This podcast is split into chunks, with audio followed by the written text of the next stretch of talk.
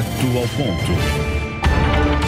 Muito boa noite para você, bem-vindo e bem-vinda ao Direto ao Ponto. Você sabe, nosso programa reúne convidados todas as segunda-feiras para debates de temas relevantes da atualidade.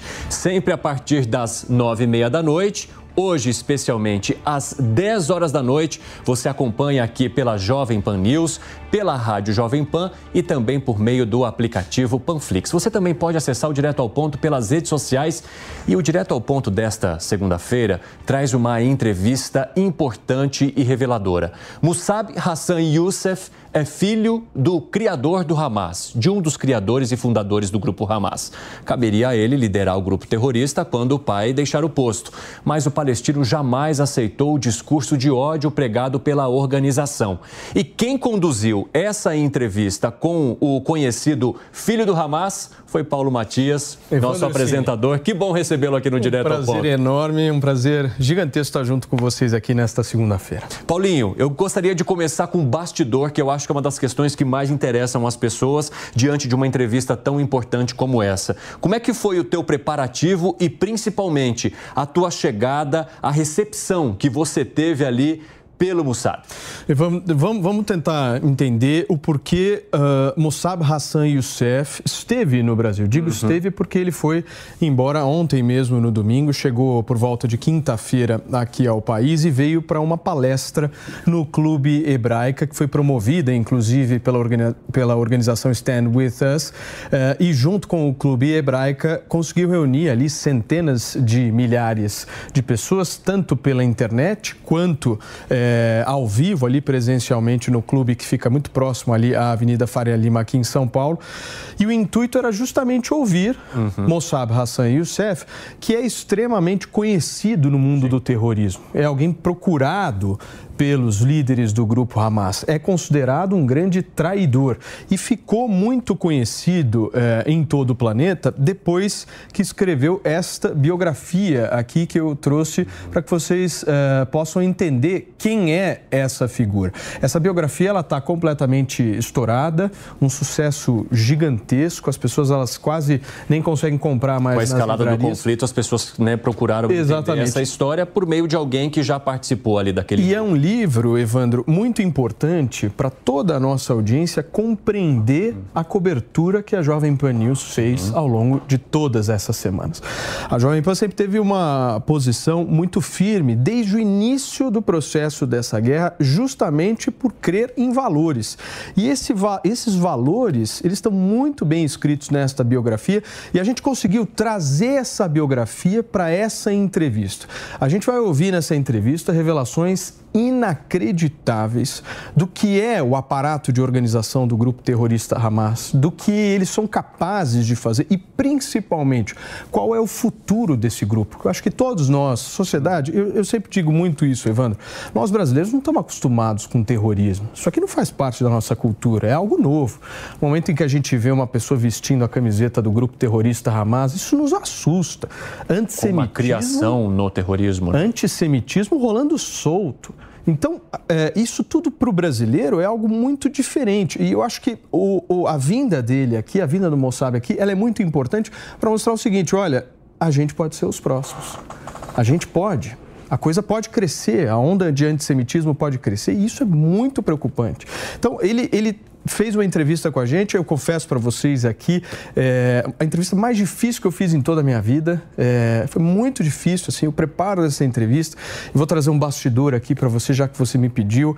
O aparato de segurança dele é um negócio, assim, que eu nunca tinha visto. É, aqueles que foram até o Clube Hebraica no último sábado puderam ver isso, o nível de segurança que é. Nós que fizemos a entrevista nesse último domingo pela manhã com ele também pudemos ver.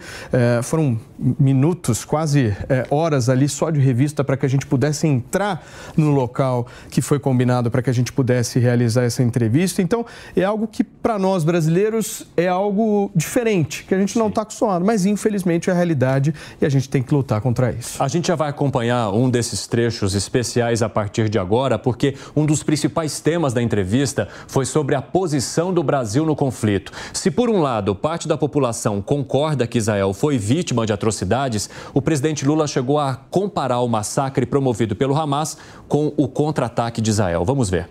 Olá, você que nos acompanha aqui na Jovem Pan News, eu queria te pedir licença agora para entrar na sua casa, no seu carro, porque nesse momento nós temos uma entrevista histórica.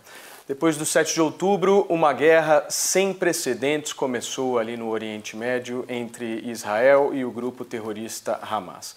E nós da Jovem Pan News temos aqui a honra de recebermos para uma entrevista, para uma conversa, ele que é filho de um dos líderes do grupo terrorista Hamas, tem dado a sua contribuição a nível mundial sobre o quanto esse grupo fez e continua fazendo mal a toda a sociedade palestina e ele está aqui para conversar junto conosco. Eu gostaria de apresentar a vocês o filho do Hamas, Mossab Hassan Youssef.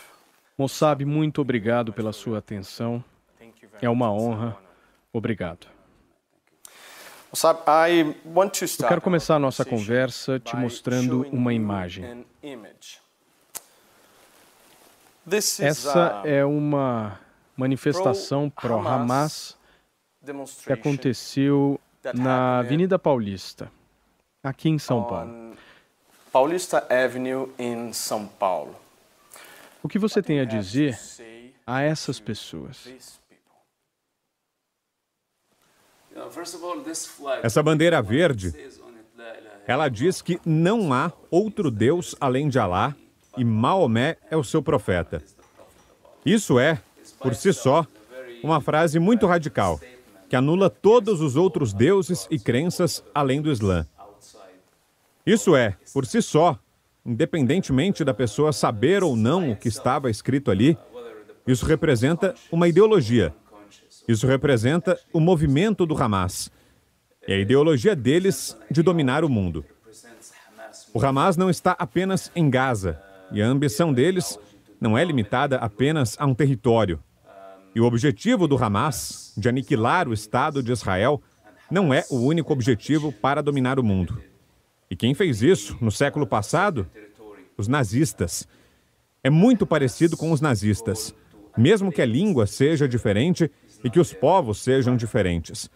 Mas é a mesma mentalidade de que há apenas uma nação, uma ideologia, uma raça e apenas um mundo. Tudo isso aconteceu no começo do século passado e nos levou a guerras mortais.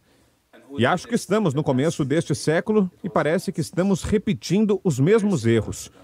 Tudo começa com o antissemitismo, com a ideologia nazista.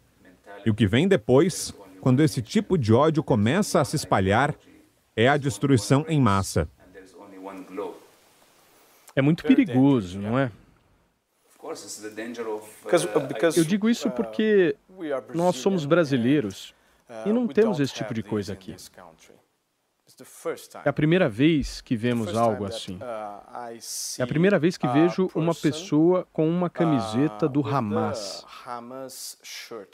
É muito perigoso, não? Na verdade, não é só no Brasil. Hoje em dia, nos Estados Unidos, em universidades como Harvard, na Europa, nós temos centenas de milhares de pessoas não protestando, mas se rebelando quando olhamos para essa situação, nós percebemos que o Hamas está unificando várias forças que representam o ódio, seja no Brasil ou em outro lugar.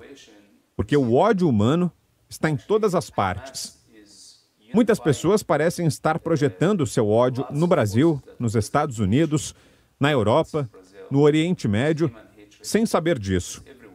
E eles não se importam com qual é a causa de verdade porque a causa, de verdade, é o ódio. É projetar o ódio onde quer que seja.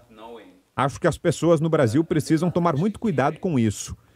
Isso não é apenas projetar o ódio contra Israel ou uma região diferente, mas é algo que vai impactar a sociedade brasileira também. Entende? Sim, entendo perfeitamente. Vestir essa camiseta é quase como se fosse uma trend, uh, né? Mas em uma frase, o que o uh, Hamas significa para você?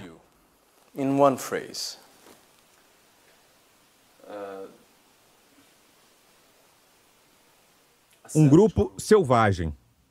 Quando as pessoas dizem que o Hamas é um grupo terrorista, Eu digo que o terrorismo é um movimento político, é um ódio político.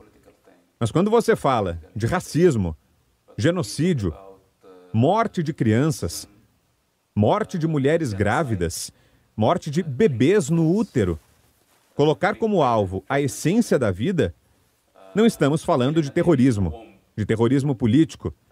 Estamos falando de incorporar o mal no seu estado mais puro. Quando falamos do Hamas, não importa o quão sofisticada é a propaganda deles. Eles posam como uma organização, um movimento de resistência nacional, os Che Guevara do século XXI. Mas será que essa é a verdadeira face deles? A resposta é não.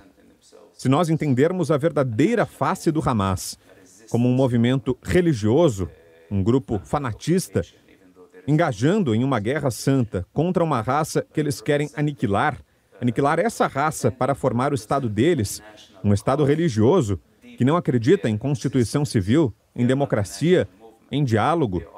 Tudo isso pela espada, pela luta. Não importa o quão sofisticada seja a bandeira deles, não importa o quão sofisticada seja a carta deles, ou a escolha de palavras e expressões. Acho que é aí que as pessoas estão confusas. Elas não veem a verdadeira natureza do Hamas. Elas veem um movimento de resistência nacional. Os coitadinhos que estão lutando em nome das crianças contra predadores ou contra os ocupacionistas. Essa é a ideia sofisticada do Hamas. E é por isso que tem tanta gente comprando essa ideia. Mas a verdade é o contrário. Estamos falando de monstros, de selvagens, estão usando escudos humanos, inclusive crianças. Eles estão apostando o sangue de crianças para conquistar a agenda política e religiosa deles, que inclusive acabaram de cometer um genocídio contra as comunidades do sul de Israel. Se as pessoas conseguirem ver a verdadeira face desse grupo, então nós não teremos nenhum problema. Esse é um ponto muito interessante. Vamos falar um pouco sobre a confusão ou esse erro. Aqui no Brasil, o presidente Lula comparou o terrorismo do Hamas à resposta de Israel. O que, você tem a dizer sobre isso? Sabe, se fosse uma pessoa comum, sendo emocional, sem ter todas as informações, eu não culparia essa pessoa. Essa manifestação não me afetou muito, por exemplo. Mas quando eu vejo um presidente que está no poder e tem por trás dele um serviço de inteligência, um exército, assessores, um governo, um governo inteiro, não é qualquer governo. Luz elétrica na sala. E é realmente preocupante, porque estamos falando de uma nação de 200 milhões de pessoas. Isso importa. É um país muito importante. Quando vejo isso, e é aí que sei que estamos com problemas. Não sei qual é o objetivo dele. É dar seguimento à agenda global da Rússia ou da China, condenando Israel e sendo favorável ao contrário? Independente da natureza do Hamas, apenas para manter uma posição política ao custo da verdade, esse tipo de manipulação em que nós comprometemos a verdade em nome de um ganho político, no curto prazo pode gerar alguma coisa, mas no longo prazo você paga um preço por isso porque isso acaba saindo pela culatra. Um presidente deveria ser responsável e antes de falar uma coisa dessas, ele deveria pensar no que o Brasil seria se um grupo como o Hamas passasse a controlar uma parte do país. Não precisam ser muçulmanos. Poderia ser um grupo de narcotráfico inspirado pela ação do Hamas e a tentativa deles de sabotar a democracia. Esse é um problema que muitos líderes mundiais não estão prestando atenção. Não estamos falando do Hamas sair do Oriente Médio, pegar um barco e invadir o Brasil.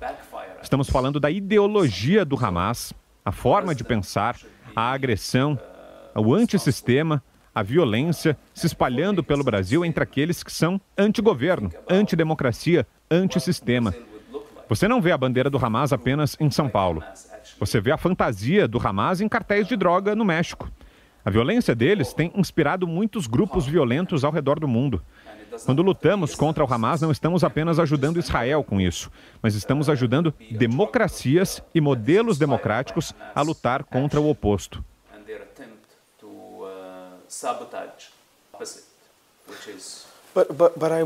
Mas eu queria saber, isso é um erro ou um método? Porque tem uma grande diferença entre um e outro.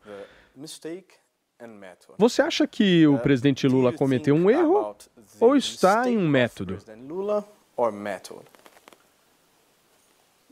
Veja, enquanto não houver evidências de que ele tem uma agenda em relação ao que ele disse, porque pode ter sido uma declaração sincera, é uma possibilidade. Eu não tenho provas que comprovem que isso foi intencional. Eu considero isso um erro e espero que o presidente do Brasil repense sobre isso. Não há possibilidade de dar poder aos selvagens que estão cometendo genocídio. É um crime gravíssimo, não há crime mais grave que esse. Sim, muito mais gente morreu em Gaza, se nós acreditarmos nas estatísticas do Hamas. Aliás, não sabemos se o número de mortos, de milhares de crianças, está correto. Não temos certeza disso. É uma propaganda e muitas das fotos que vemos nas redes sociais vêm da Síria e de outros lugares. Então, o Hamas mente e nunca serão responsabilizados por isso. Eles não são uma fonte confiável, nós sabemos que eles mentem. Se a conclusão do presidente é baseada nas estatísticas do Hamas, então nós já temos um problema. E mesmo se isso for verdade, nós não medimos a violência pela quantidade de pessoas que estão morrendo. Mesmo que em Israel tenham sido menos civis mortos, a natureza do ataque é completamente diferente do que a que está acontecendo na faixa de Gaza, onde Israel deu dias para os civis, implorou aos civis. Porta-voz do exército estava mandando mensagens de texto nas redes sociais, Quanto que se espera de um exército que está em guerra para evitar mortes de civis? O Hamas não avisou ninguém quando eles invadiram. Eles romperam a cerca e foram sistematicamente, de porta em porta, para acabar com tudo que estivesse no caminho deles, porque eles acharam que era tudo judeu. Eles abriram a barriga de mulher grávida e mataram o bebê no útero. Isso foi. Isso tudo foi captado pelas câmeras deles. Se fosse apenas isso, não estou falando de milhares, apenas desse. Você não pode comparar a morte com o que quer que seja, porque é sobre como e por que as pessoas foram mortas no sul de Israel contra como as pessoas morreram na faixa de Gaza. Eles morreram na faixa de Gaza por conta de uma liderança irresponsável, egoísta, que está jogando com o sangue das pessoas e a estupidez do público que está tomando partido e defendendo esses terroristas selvagens, incapazes de tomar partido contra a violência deles.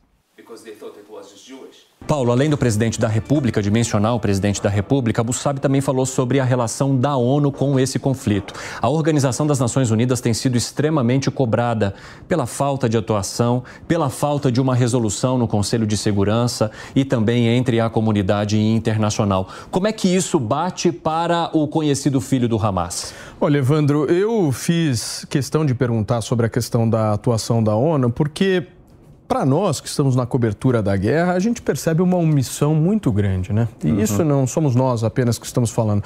As autoridades mesmo brasileiras já reconheceram isso.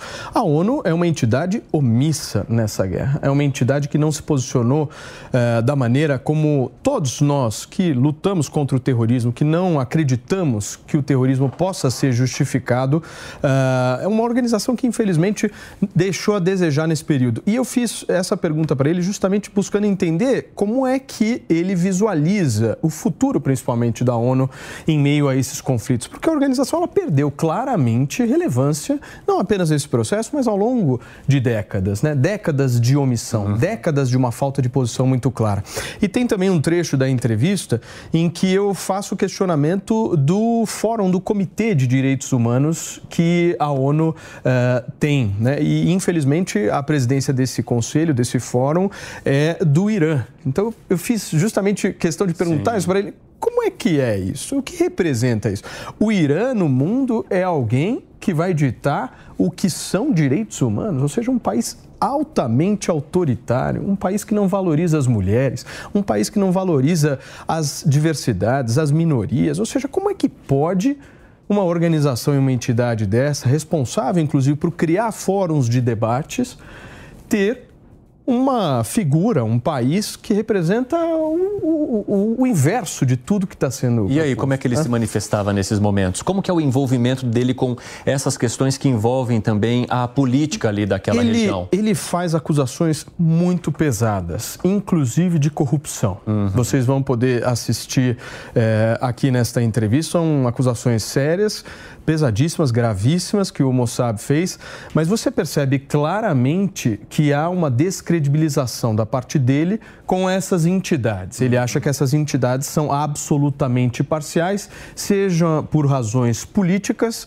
mas também por razões é, financeiras. E aí ele cita casos de corrupção. Agora, nesse caso também, o Paulo, é, o Mossab ele é visto como um traidor exatamente porque depois de ser preso pelas autoridades israelenses, ele foi, entre aspas, convidado a atuar de alguma forma e se infiltrar ali para trazer essas informações. E como que ele lida com o fato de ter feito, de precisar fazer essa transição de alguém que sai do seio de uma atuação terrorista para alguém que vai delatar essa atuação para a autoridade que quer combatê-la. Tem uma parte da entrevista, Evandro, que é uma das que eu, eu mais gostei assim da resposta dele, que eu pergunto justamente dessa transição dele uhum. da religião muçulmana para o cristianismo.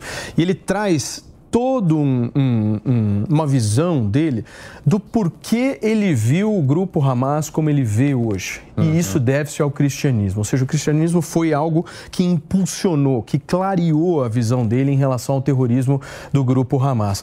E é muito interessante porque ele é uma figura que nasceu e foi criada com a morte. Sim. É, eu faço também esse questionamento: qual é a relação dele com a morte? Porque nós temos as nossas criações aqui no Brasil, as nossas crianças, enfim, ninguém é criado com bomba, ninguém é criado com tanque, com túnel, construção de, de guetos, de eletricidade. Nós não sabemos o que é isso, né? Ele não, ele foi criado, ele foi concebido nisso. Ou seja, desde criança, ele conta muito, é, de uma forma até impactante, essa relação dele com a morte, como foi algo sempre muito próximo, não apenas quando ele era adolescente, mas quando ele era criança. Então, é um dos trechos, acho que me impactou bastante, eu tenho certeza que vai impactar a nossa audiência. Eu gostaria de convidar você agora a acompanhar o momento que o Mussab fala justamente sobre as Nações Unidas, a ONU, e faz críticas especialmente pela postura dessa organização em condenar Israel pelos danos causados à faixa de Gaza em resposta ao ataque brutal do último dia 7 de outubro. Vamos ver. ONU nessa guerra. Ela é parcial? Parcial. Parcial. Enviesada. A ONU não está preocupada com o interesse de crianças indefesas em qualquer lugar do mundo. Eles estão preocupados com o interesse dos superpoderosos. Eles são guiados pela mudança desses interesses. Se hoje a China e a Rússia se unissem, a régua vai para essa direção. Se a China e os Estados Unidos se unirem contra a Rússia, vai para outra. E isso mudaria ano após ano. Não é uma escritura sagrada. Não é como se a ONU tivesse um protocolo que seja um padrão ao longo dos anos. Isso muda dependendo do interesse dos superpoderosos. Se fosse do interesse da Rússia e da China, e esses são dois membros permanentes do Conselho de Segurança, isso é uma maioria. Agora, se for do interesse deles mudar a ordem global, e isso significar a morte de crianças no Oriente Médio e uma guerra religiosa que arrastaria os Estados Unidos, Israel e seus aliados, então assim seja. E a ONU atuaria baseada nesse interesse. Como é possível que o Irã seja o presidente do Conselho de Direitos Humanos da Organização das Nações Unidas? O que representa isso para o mundo? O Conselho de Direitos Humanos é o mais corrupto de todos. É muito parecido com o nome do Hamas. Hamas significa entusiasmo, é isso que significa. Mas por trás disso está uma ideologia corrompida. Você pode falar do Conselho de Direitos Humanos. Eu estive lá uns anos atrás. Eles são antissemitas, antijudeus e antiprogressistas, patrocinados pela Arábia Saudita, que não respeita direitos humanos.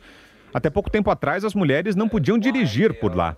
E a Arábia Saudita, o Catar, muitos países influentes que patrocinam e financiam o Conselho de Direitos Humanos da ONU. Isso é uma piada, né? É uma piada. É corrupto. Basicamente, quem leva dinheiro ao Conselho tem o controle do protocolo e isso é a causa do declínio moral do Conselho. Como isso pode ser um órgão legítimo? Eles têm o nome de direitos humanos, mas na prática é anti-humano e muito corrupto. Você não conta com eles. Mossab, o que é a causa palestina para você? É, sim. A causa palestina, o que ela representa? Porque nós temos muita confusão envolvendo o Hamas. No Brasil, nós temos muitas pessoas que associam a causa palestina à ação do Hamas. O que é a causa palestina no seu ponto de vista?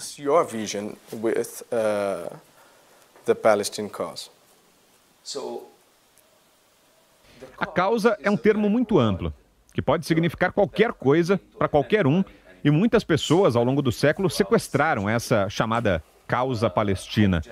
Se a Rússia tem interesse em desestabilizar a região, afetar a ordem global, isso passa a ser a causa deles. Se os nazistas querem avançar com a sua ideologia, eles vão até o mufti da Palestina e isso se torna uma causa nazista. Se o Yasser Arafat, que nasceu no Egito, toma a liderança sob o nome da Palestina, ele se torna palestino e isso passa a ser a causa palestina. Desestabilizar a segurança global, sequestrar aviões, atacar os Jogos Olímpicos, matar atletas, isso pode ser a causa palestina. Alguns jihadistas, como era o Bin Laden, falam em nome da causa palestina. Aí vem o Hamas, a Jihad Islâmica, grupos nacionalistas, grupos religiosos. Isso é uma questão importante. O que é essa tal de causa palestina? E a resposta para isso não existe. Não existe uma causa palestina. É apenas um termo vago onde todos colocam a roupa suja para lavar. Por isso que isso precisa ser esquecido completamente. Se você perguntar aos árabes, que dizem ser cidadãos palestinos, ok, é direito deles dizer que são palestinos. Eu também achava que era palestino quando eu nasci lá, mas larguei essa identidade. Não me importo mais com isso. Mas muitas pessoas se apegam muito à identidade palestina. É o direito deles. Não sou contra isso, contanto que sejam pacíficos. Porque hoje não há Palestina. E todos que são a favor do Estado palestino são a favor de um Estado sem nação. E aí nós temos um problema. Nós não temos uma nação palestina. Temos um grupo de pessoas com raiva, de Manhattan a Tóquio, onde quer que eles estejam. Eles também dizem ser palestinos e pró-Palestina. Todos estão se tornando palestinos agora. E isso é uma mentira. É uma mentira. É apenas uma causa que projeta o ódio. O que nós temos na realidade é Israel. Israel é uma nação. Uma nação legítima que contribuiu para a vida. E qualquer um que negue isso é um inimigo da luz, um inimigo da verdade. Não é apenas em Israel, é em todo o mundo. Em todos os lugares que você for, você vai encontrar esse pequeno grupo de pessoas contribuindo para a vida, para a ciência, educação, literatura, inovação, tecnologia, uma força de primeira que todos nós aproveitamos. Negar uma nação tão grande que tem um país totalmente desenvolvido, com uma infraestrutura perfeita, sistema democrático, que tem árabes no seu próprio parlamento, que respeita os direitos civis e religiosos também de outros grupos étnicos, minorias, que também são partes significativas desse país. Esse é um modelo perfeito, que mostra que dentro de um Estado de maioria judaica, há respeito às minorias árabes, cristãs, e todas fazem parte dessa linda diversidade da vida. O que nós temos do outro lado os judeus não podem nem mesmo ir ao mercado, porque serão sequestrados, mortos. Existem 300 milhões de árabes e quantas sinagogas existem nas suas comunidades nos 22 países árabes? Onde estão os judeus por lá? Eles não existem. Eles não têm a existência permitida. E toda a comunidade original judaica foi forçada a se mudar. Hoje nós temos Israel, é um Estado legítimo, um Estado lindo. Tentar sabotar esse modelo de sucesso que deve continuar, que deve prosperar, que nós queremos que prospere, é a única democracia de verdade do Oriente Médio. E tentar avançar com essa fantasia não existente, que só traz ódio, destruição e corrupção à Terra, se nós dermos a todos tudo o que eles querem, o planeta será corrompido. Ok, existe um povo palestino. Eles odeiam Israel e eu não sei porquê. Eles acreditam em todos os tipos de mentira. Mas tudo bem, se vocês querem a sua sociedade, ela deve estar separada. A segurança de Israel, desde 7 de outubro, está em uma nova realidade. Essa é a prioridade número um. Eu não estou falando em nome do Estado de Israel, estou falando em nome da minha experiência nas duas sociedades. Eu escolho Israel e posso dar ao Estado palestino uma força policial para que as crianças possam ir em segurança de casa para a escola. Você tem um histórico, no mínimo, curioso. Eu queria saber como a sua conversão para o cristianismo influenciou a sua percepção sobre o grupo terrorista Hamas. Conta essa história para a gente. Como você foi recebido pelos cristãos?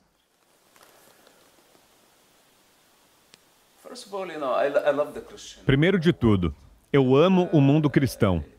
Não vamos nos esquecer que Jesus era judeu. Ele era descendente de Davi, não de Ismael. Não quero soar racista, mas nós temos um problema entre Ismael e Isaac. Ismael não aceita coexistir com Isaac. Jesus, de alguma forma, veio para resolver esse dilema através da graça. Uma vez que nós aceitamos a graça, uma verdadeira mudança acontece nas nossas vidas. De uma perspectiva cristã, o povo judeu é uma parte muito, muito importante da vida. Isso não é apenas uma coisa política, é uma coisa espiritual, uma conexão espiritual, uma conexão sagrada. Eu mesmo me considero parte da comunidade cristã mundial, mesmo não sendo praticante da religião. Mas há uma ligação entre mim e a consciência de Cristo. O aspecto do perdão cristão, o amor incondicional pela humanidade e a graça contra o julgamento ou a condenação. Esses são conceitos lindos, mas eu não sou praticante. Eu estaria mentindo se eu dissesse que frequento a igreja regularmente, porque eu não faço isso. Mas sou absolutamente conectado em fé, coração e mente ao mundo cristão. E eu realmente aprecio o apoio cristão ao povo judeu, porque eles são uma minoria muito pequena. Se nós permitirmos que os selvagens passem impunes com seus crimes, seu genocídio, então estaremos repetindo o Holocausto. E os cristãos no século passado cometeram um grande erro porque foi aí que os nazistas se infiltraram na igreja da Alemanha. Foi aí que eles começaram. Os nazistas se infiltraram na igreja e isso foi muito perigoso. Em pouco tempo, os nazistas se tornaram maioria. E é aí que está o perigo. Se temos infiltrados na igreja que vão contra os judeus, nós poderíamos levar o povo judeu e o mundo todo a uma enorme destruição. Nós, enquanto cristãos, eu disse que me considero parte dessa família porque esse é um encontro que eu tive há muito tempo nós temos responsabilidade em relação ao povo judeu, porque entendemos a luta deles mais do que ninguém. Não é uma relação política, é o nosso amor incondicional. E nós precisamos escolher entre alternativas. Qual é a alternativa a Israel? Qual é a alternativa aos filhos de Israel, aos filhos de Jacó? Será revoltante Ismael e sua atitude, sua atitude raivosa em relação à vida e ao próximo, na minha opinião, enquanto Ismael não se transformar e abandonar seu ódio contra Isaac e sua culpa em ser o filho da amante, competindo com Isaac injustamente, enquanto ele tiver essa mentalidade de burro, nós não podemos validar ou aceitar as atitudes de Ismael. No momento em que Ismael deixar seu ódio de lado contra Isaac, aí vamos aceitar os dois sem problema algum. Mas nesse momento temos que escolher Isaac, com certeza. Não há dúvidas sobre isso. Isso é fundamental em nossas escrituras. Não é apenas uma teoria. Você vai ver isso no Velho e no Novo Testamento. E essa é a minha posição fundamental também. E me diga uma coisa: o que é liberdade para você? Liberdade é uma palavra grande. Muitas pessoas falam de liberdade. Muitas pessoas acham que se elas fazem uma escolha, elas são livres. Eu acho que isso é liberdade de escolha. Muitas vezes eu falo de liberdade de vontade e as pessoas dizem livre-arbítrio. Eu digo não, liberdade de vontade, no sentido de que eu não desejo, estou livre de desejos, livre de luxúria, de ódio, livre de pensamentos, livre de mente. Isso vai além do nosso próprio sentido artificial de liberdade. Isso é algo que precisa ser sentido para entender a profundidade desse termo. E como foi a sua relação com a morte desde pequeno? Me conta mais sobre isso. Tell me about it. Um, from young age, I, uh, I trained myself Desde pequeno, eu me treinei para coexistir com a morte como uma realidade da vida. Isso foi um grande inimigo meu. Aí eu virei amigo da morte. Você não tem medo de morrer? Eu não posso ter medo de algo que eu não conheço. Mas nos últimos anos eu tive alguns encontros com a morte, onde eu morri fisicamente várias vezes. Aí eu percebi que a morte não é o fim, não é algo para se temer. É só uma outra experiência maravilhosa. Na prática, da mesma forma que eu aceito o nascimento, eu também aceito a morte. É só o outro lado da moeda. Acho que o meu sofrimento começa no momento em que eu rejeito a verdade sobre a morte. Acho que muitos desses terroristas selvagens, por que eles manifestam essa violência? Simplesmente por causa do medo deles da morte e do medo deles da vida. Esses são dois medos que eu precisei superar na minha jornada. Aceitar a verdade sobre a morte é aceitar a verdade de que isso tudo é temporário e toda a experiência sensorial, o que nós percebemos, sentimentos e tudo mais, é temporário. Nós devemos aproveitar isso, não sermos escravizados por isso, e não tentar expandir ou tornar algo permanente, porque não é permanente e não pode ser. Se a gente tentar, nós vamos nos ferir e acabar ferindo os outros. É por isso que um grupo como o Hamas tem uma ambição grande, porque eles querem dominar territórios, mulheres, o planeta, e é tudo gerado pelo desejo errôneo de tentar possuir uma experiência humana permanente.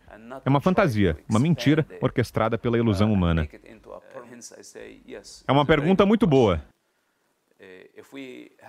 Se tivermos que avançar contra os inimigos, não veremos nada além de um indivíduo e a ideia de dualidade, de uma família. É isso que eu defendo, moralmente falando. Quando eu olho para Israel, eu vejo a mim mesmo. Como eu posso ver alguma coisa além disso quando eu olho para as crianças sendo massacradas nas mãos dos selvagens ou aqueles cães vindo e atirando contra crianças? É como se eu estivesse atirando em uma criança, ou como se você estivesse usando suas próprias crianças como escudos humanos. Não dá para ficar insensível a isso. Então, vamos parar com esse jogo de quem é culpado. Não é aceitável. Você massacrou intencionalmente um bebê aqui, e usou, intencionalmente, outro bebê como escudo humano. Você é o meu inimigo, porque seu alvo são suas próprias crianças. Então, quando temos essa leitura, essa ideia moral, para mim não é uma questão de defender Israel contra os palestinos. Não há ninguém em Israel que concorde, publicamente, ou pelo menos publicamente, com a morte de uma criança. Não é permitido. Não é aceitável porque é contra a lei serão processados. É um crime de ódio. É sobre o que estamos falando. Uma sociedade inteira. Por outro lado, a sociedade palestina celebrando o sequestro de crianças, de civis inocentes, os quais foram massacrados, e isso gerou alegria a eles. Foi motivo de celebração para eles. Esse é o declínio da clemência, é o declínio da moralidade de uma geração inteira. É com isso que estamos lidando. Não é uma questão política. É aqui que nem todo mundo está consciente. Brasil, diferente de uma civilização antiga, com uma longa experiência humana, nós conhecemos bem e precisamos que as coisas avancem. Paulo, uma questão que me chama muita atenção na fala do Mussab é a violência que ele critica e que é feita pelo próprio grupo terrorista contra os seus, ou seja, contra os cidadãos palestinos. Em que momento que ele é, é, entendeu que aquele grupo do qual ele fazia parte não queria defender aquela população, mas sim também a oprimia. Evandro, eu acho que é, ele tem uma visão muito diferente sobre causa palestina. Uhum. Eu percebi que ele é um pouco avesso a essa história da causa palestina. Eu até pergunto para ele qual que é a tua impressão sobre a causa palestina. E ele chama atenção por ele ter nascido lá, e né? e ele, e ele volta para mim dizendo o seguinte: causa palestina, o que, que é isso? Ele pergunta: o que, que é causa palestina? Ou seja, isso não está claro para ele, né? Porque há uma confusão muito é, visível entre os interesses do terrorismo, uhum. que são por muitas vezes colocados acima dessa causa. E a gente tem batido muito aqui na Jovem Pan nessa tecla desde o início dessa cobertura. A causa palestina não pode ser confundida com terrorismo.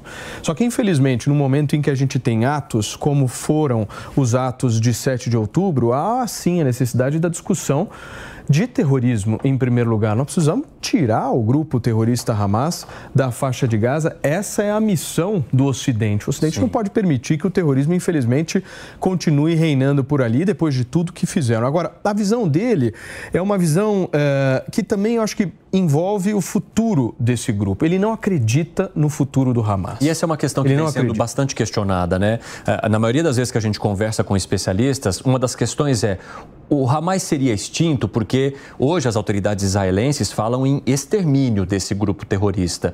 E ele acredita também é, nesse extermínio, ou seja, nesse fim de um grupo terrorista como o ele Hamas? Ele acredita. Ele acredita que o Hamas vai ser aniquilado depois desse processo. Ah, é, e... Acha realmente que Israel vai ser totalmente vitorioso. Uhum. Uh, e eu confesso para você que eu tenho algumas dúvidas em relação a isso, porque eu não vejo o grupo Hamas como um grupo uh, físico, né? Eu não vejo um grupo uh, de pessoas, eu não enxergo uma pessoa jurídica, não enxergo, eu enxergo uma ideia. E essa ideia ali na região da faixa de Gaza é uma ideia que está sendo propagada com um ódio que a gente nunca viu. E acho que as próximas gerações, o Hamas tem grupos, né? Tem braços, braços Sim. educacionais. A gente fala braço sobre político. isso na entrevista. É, o braço educacional é um braço muito eficiente ali na região porque faz com que as crianças já entendam que há necessidade de se odiar Israel de todas as formas. Então, mas e essas gerações elas já estão sendo educadas entre aspas de alguma forma e mesmo assim ele acredita nesse fim, ou seja, isso, isso não seria semeado para as futuras gerações, embora já esteja acontecendo. Eu acho que uh, o que ele quer dizer com isso é que a estratégia militar de Israel vai ser muito bem sucedida. Uhum. Foi isso que eu compreendi das falas dele, que Israel vai conseguir de alguma forma dominar, retirar o grupo terrorista Hamas do comando da faixa de Gaza e aí sim, a partir de aí, começar uma nova era, uma nova etapa, que eu particularmente, Evandro, acho que não existe outra saída. Sim. Essa discussão ela parte de um ponto. Temos que retirar o grupo terrorista Hamas do comando da região da faixa de Gaza. Agora, Sem isso, eu, eu não consigo visualizar nenhum tipo de, de solução. Você mencionou muito o esquema de segurança que você foi exposto para poder entrevistá-lo. Ele se tornou, com certeza, uma das pessoas mais visadas, ainda mais com a escalada desse conflito. E ele ainda, é, ele, ele ainda serve de alguma forma como consultor, ele ainda oferece essas informações, ele ainda participa ativamente. Como é que é a relação dele com as forças de defesa israelenses? Ele tem um apoio muito forte né, de todas as forças eh, israelenses. Ele tem eh, um ponto de apoio ali nos Estados Unidos, uhum. viveu por bastante tempo em Nova York, trabalha eh, com seus livros, as suas palestras e tenta ser um influenciador anti-Hamas. Essa é a missão, é o que eu entendi do papel dele dele ali. E realmente ele causa muito estrago, Evandro. As falas dele demonstram claramente que a organização composta pelos terroristas do Hamas tem um único objetivo: exterminar Israel, fazer com que Israel não exista, saia do mapa. Eles uhum. querem o fim de um Estado, o fim de uma cultura, o fim de uma nação, o fim de um povo. Isso está absolutamente claro e ele traz evidências nessa conversa. Você também acompanhou uma palestra que ele deu para as pessoas. Qual que é a diferença que você vê entre esse Musab que conversou ali é, cara a cara contigo para esse que fala para uma plateia? Existe ou não? Ele abre as informações da mesma forma? Olha, não vi grandes diferenças, não. Vi uh, alguém que acredita naquilo que está falando, uhum. que prova aquilo que está falando e que tem um legado, um histórico. Acho que nessa questão toda de comunicação e principalmente numa guerra, a gente precisa analisar o histórico né, das pessoas que estão se manifestando aí nesse debate público. E o histórico dele dispensa apresentações, né? Sim. Dispensa. É alguém que conhece a fundo o grupo terrorista, que sabe do que esse grupo é capaz e até onde esse grupo pode chegar. E ele traz situações tanto da infância infância, da adolescência, da, da captura por parte das forças de defesa de Israel. São histórias impressionantes que você vai ver na entrevista, mas que eu volto a recomendar. Leiam o livro. Para você que uh, acompanha a cobertura da Jovem Pan, o livro ele uh, deixa muito claro tudo o que o grupo terrorista Hamas é capaz de fazer e principalmente como nós chegamos até o 7 de outubro. A gente vai acompanhar agora mais um trecho em que ele menciona então esse futuro do Hamas, o que esperar. Vamos acompanhar. Na sua opinião, qual é o futuro do Hamas? Eu acho que o Hamas está perto da morte. Eu não acho, eu sei. Porque não tem como o Hamas ser bem sucedido. Nem mesmo se o mundo inteiro tentar dar ao grupo algum suporte de vida, não vai funcionar mas as tentativas de salvar o Hamas, quanto mais tentarem dar um suporte de sobrevivência ao grupo, só estarão fazendo o problema ficar maior, farão a violência ficar maior. Porque não acho que Israel, os judeus, tenham a intenção, desejem a todo custo não permitir que isso aconteça, especialmente quando se tem uma potência nuclear quando se tem uma superpotência com tecnologia avançada, com muita experiência, esteja muito mais profundamente estruturada em comparação não só com o Hamas, mas também com todos os muçulmanos juntos. Não é uma vantagem numérica, mas sim uma vantagem pela inteligência. Mãos, quando em maior número, têm uma vantagem ilusória. Mas contra a inteligência, contra a seleção das melhores mentes da humanidade, a inteligência vai vencer. Não estou falando aqui apenas dos judeus. Mesmo sendo minoria, trata-se de uma consciência iluminada. Não apenas a consciência, mas pessoas subconscientizadas. Contra pessoas vivendo com a ideia primitiva de dominação da vida. Eu te digo, a minoria deseja vencer essa guerra, mas haverá uma destruição em massa. Então, trata-se de uma guerra pequena, concentrada em Gaza e cujo objetivo é remover o Hamas do poder. É o que eu espero. Não estamos indo a uma guerra originária e não estamos indo a uma guerra gratuita. Mas se as forças do universo corrompem políticos de todos os lados e os fazem começar a tomar o lado do Hamas, e é isso que alguns estão fazendo agora, da Espanha, da Bélgica, temos o presidente deste país, nós temos outros políticos de alto nível, temos a Rússia, a China. Todos esses determinam uma mudança na ordem mundial. Eles querem uma revolução. E se essa revolução acontecer, não será a primeira revolução. Mas eu tenho de lhe dizer: uma pessoa comum não tem noção do tamanho dessa guerra. O preço, o custo dessa revolução será em sangue, e apenas sangue. Então, se pensarmos sobre qualquer outra alternativa que não a destruição do Hamas, essa alternativa será a destruição da maioria da humanidade. Então, a escolha é nossa. Alcançamos os objetivos em Gaza ou apenas vamos contra os nossos princípios, encaramos nossas negações e confrontamos uma verdade maior. Haverá mais sofrimento, mais banho de sangue. Nós fizemos isso antes. Um ótimo trabalho no século passado. E milhões de pessoas morreram no processo. Até os Estados Unidos jogarem as bombas nucleares, foi quando percebemos que, ok, a violência acabou. É isso que o Hamas promove: violência. E apenas violência. Não há alternativa são designados para destruir. Eles não sabem construir, não são uma força criadora, são uma força destrutiva. E destruição é parte da vida, mas não desse jeito não assassinando bebês no útero. Isso não é aceitável, não vamos deixar isso acontecer. De novo, como vê, minha posição não é uma questão política, e isso é uma certeza.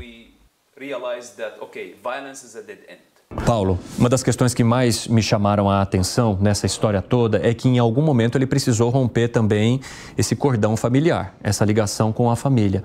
E como que ficou essa relação depois que ele fez essa escolha?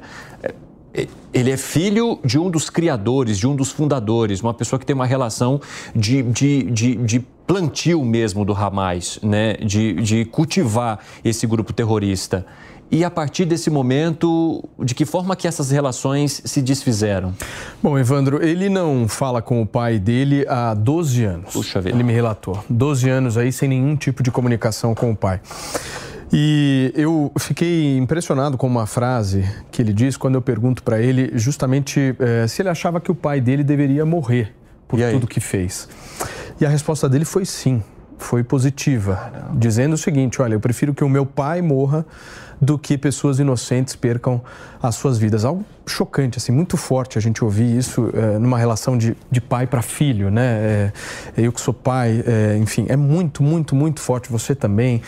É um negócio que, enfim, impacta. E ele fala isso com muita calma? Ele fala com, com muita, eu não diria calma, talvez o adjetivo que eu poderia encontrar é serenidade. Uhum. Ele fala com uma serenidade, assim, ele fala com uma certeza que me impressionou. Ou seja, já existe um pacto para ele sobre eu essa acredito que a história história internamente, pessoalmente, já esteja absolutamente resolvida e seja uh, uma página virada. E aí eu ainda faço um questionamento a ele, perguntando se ele encontrasse o pai dele hoje, o que, que ele diria para o pai, né? É, e ele é, claramente tem uma, uma, uma visão de que, olha, eu tenho que trazer o cristianismo para dentro dessa história. E aí ele vem com todo o legado cristão, ele vem com a questão do perdão, ele vem com, enfim, é espetacular essa parte. Essa é uma das melhores partes da entrevista, é, quando a gente pergunta justamente sobre essa relação mais pessoal, né? Porque a gente abordou muito a questão uh, das entidades políticas, posicionamento do governo Como brasileiro, grupo. manifestações do Hamas, funcionamento do grupo e tal. Mas querendo ou não, um pai e um filho. Sim. Antes de qualquer coisa, é uma relação de um pai e de um filho. É, enfim, vocês precisam e, e, e rapidamente, uma curiosidade.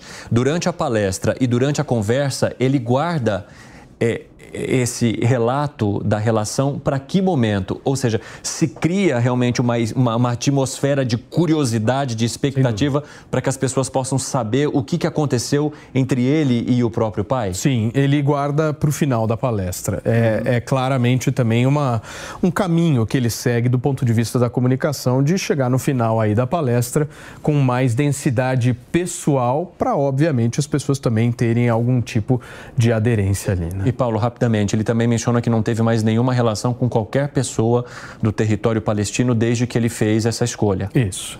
E ele é, claramente também, Evandro, é, se coloca fora do processo, né? se coloca ao lado de Israel de todas as formas, uhum. se coloca como um cristão ali. Então há a transformação completa Sim. de uma figura que nasceu onde nasceu, cresceu onde cresceu, fez o que fez, viu o que viu, para uma figura mais pró-Israel, pró-Ocidente e muito pró-Estados Unidos também. Bom, esse é o trecho que a gente vai acompanhar a partir de agora. Vamos lá. Perfect. Mossab, me fale mais do seu pai. Você não fala com ele há quanto tempo? Já faz 12 anos agora. Nossa, 12 uh, anos. Uh, Eu sei que é difícil para você responder isso, mas você acha que ele merecia morrer? Uh, Como Jesus Cristo diz, aqueles que governam pela espada devem morrer pela espada.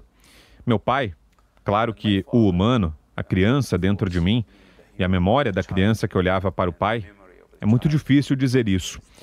Mas o meu pai é responsável por uma organização terrorista que envia homens-bomba, que é responsável pela morte de milhares. Eu pergunto: por que você está na linha de trás? Se você é um líder corajoso, eu sei que ele é corajoso. Por que você não está na linha de frente? Porque outros vão e morrem em nome da causa, mas você fica sob segurança. Sim, ele passou muitos anos em uma prisão em Israel. Ele sofreu muito por causa dele. Mas homens com integridade, guerreiros de verdade, estão na linha de frente. As escolhas que ele fez na vida dele, ele é responsável por elas. Eu não posso ser responsável por isso. Tentei salvar a vida dele muitas e muitas vezes, porque essa era a minha responsabilidade com meu pai. Fiz isso por 10 anos, tentando salvá-lo de si mesmo. Por quanto tempo posso tentar salvá-lo e salvar outros milhares que vão atrás de ajuda? Ele me crucificou por tentar salvar a vida dele. Essa foi a minha recompensa. Quando eu disse que salvei a vida dele por 10 anos, que falei que estava fazendo tudo para salvar a vida dele, Sabe qual foi a recompensa que eu tive? No dia seguinte, ele falou: Você não é meu filho e eu não sei quem você é. Isso tudo por quê? Pelo status, pelo fato de que ele não podia controlar o próprio ego. Essa foi a própria escolha dele, de me deserdar. E o povo palestino? Eu não estava lá destruindo a sociedade palestina. Eu estava lá tentando salvar a região da loucura por 10 anos, vendo a crueldade e brutalidade humana ondas e ondas de ataques suicidas tentando parar isso. E o que aconteceu depois? A razão virou, de repente, traição. Por mais que as pessoas queiram ver a verdade invertida, do jeito que eles queiram, e continuarem em negação, eu não vou ser crucificado um milhão de vezes. Pense em todos os cristãos que conhece. Depois da crucificação, houve apenas a ressurreição. A crucificação não veio depois da ressurreição. Simples assim. Primeiro ocorreu a crucificação, seguida da ressurreição. E quem disse que Cristo deveria morrer milhões de vezes? A humanidade pode aprender com o amor. Quantas vezes a humanidade repete a mesma ideologia, que a forma mais pura de Deus se manifesta como um farol para os homens e tem de morrer pela humanidade? Mas ao invés de admitir isso, nós dizemos que ele morreu por nós, para podermos fazer o que nós quisermos. Nós manipulamos tudo. Agora é diferente. Penso que a humanidade deve encarar a verdade. Ninguém está morrendo em nome de ninguém. Os judeus não vão morrer em nome dos árabes apenas porque eles têm uma espécie de ilusão própria. Se eles escolheram a violência, eu lhe digo, são eles que terão de pagar o preço. É isto que está acontecendo em Gaza. Foi a escolha deles. Eles pagam a conta pela escolha que fizeram. E se você encontrasse o seu pai hoje? o que diria a ele?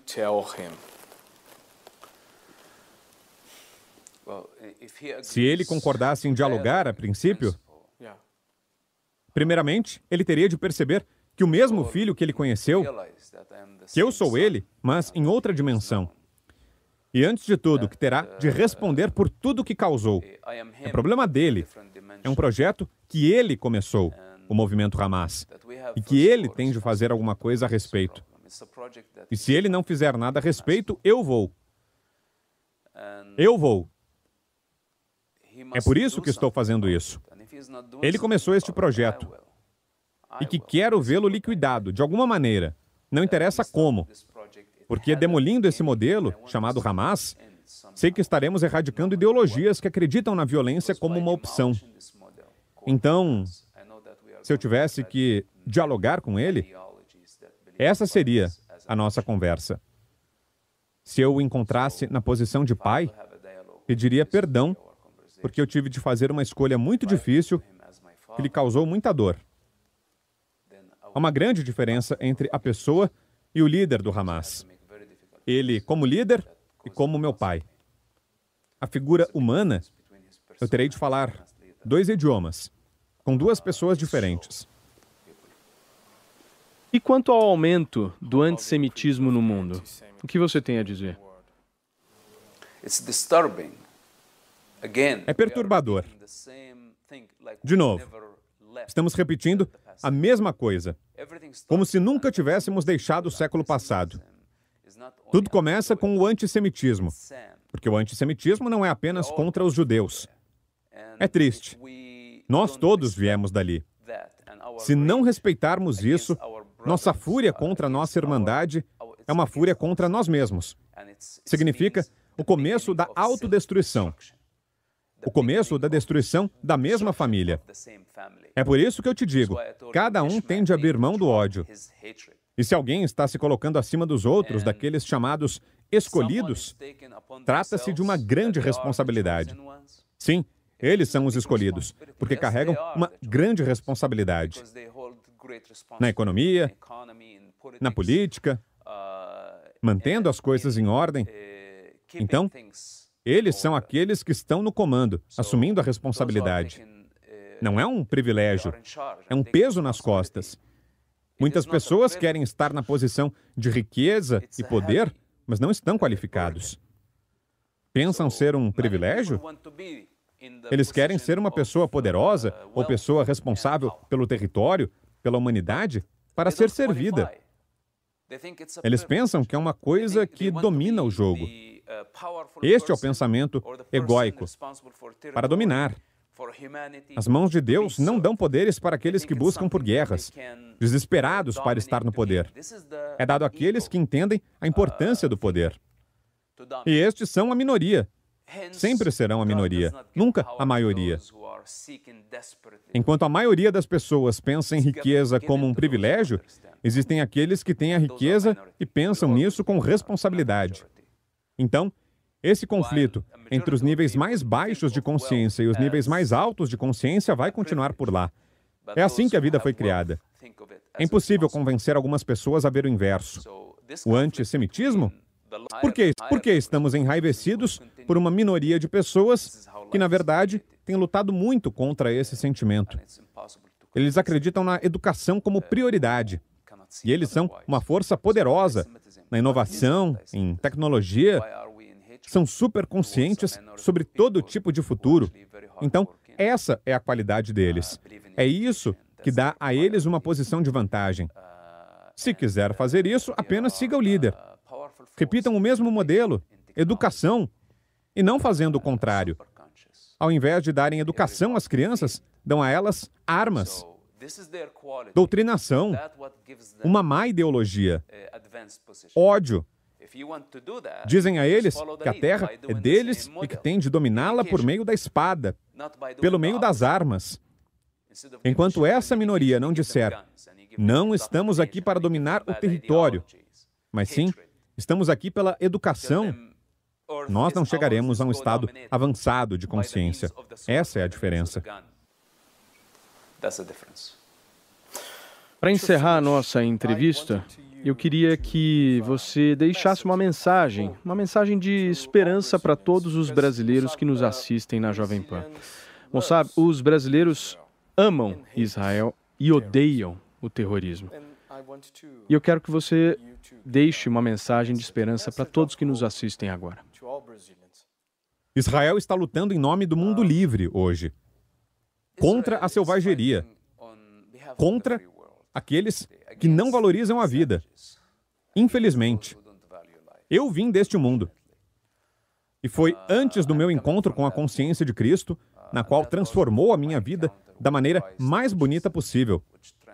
Os cristãos pelo mundo e muitos outros veem Israel como uma força de vida. E isso contribuiu muito para a vida.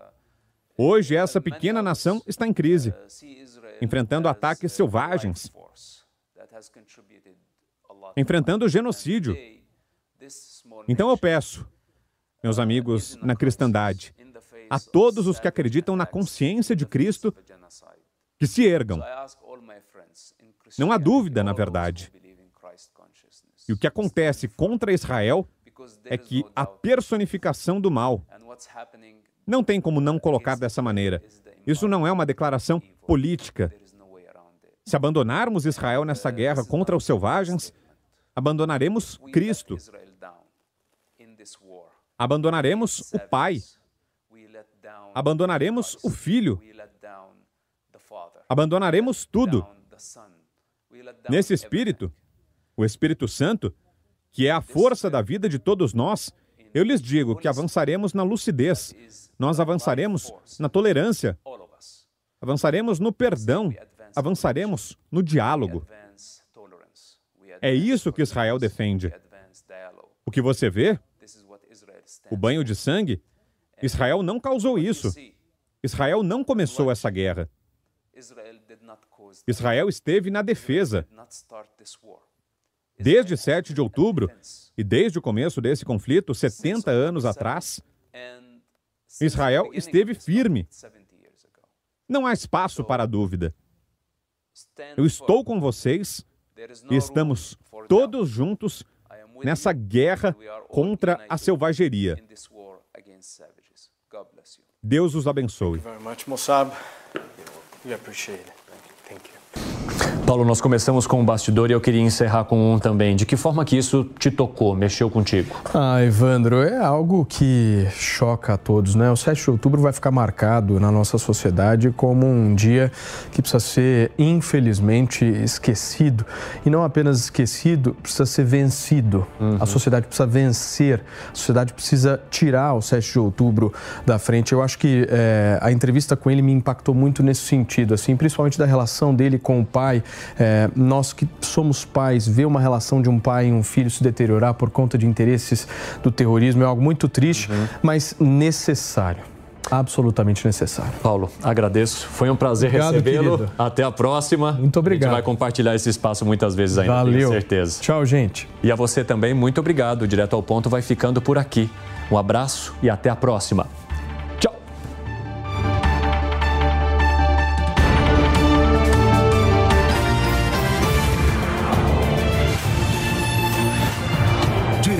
Ao ponto. A opinião dos nossos comentaristas não reflete necessariamente a opinião do Grupo Jovem Pan de Comunicação.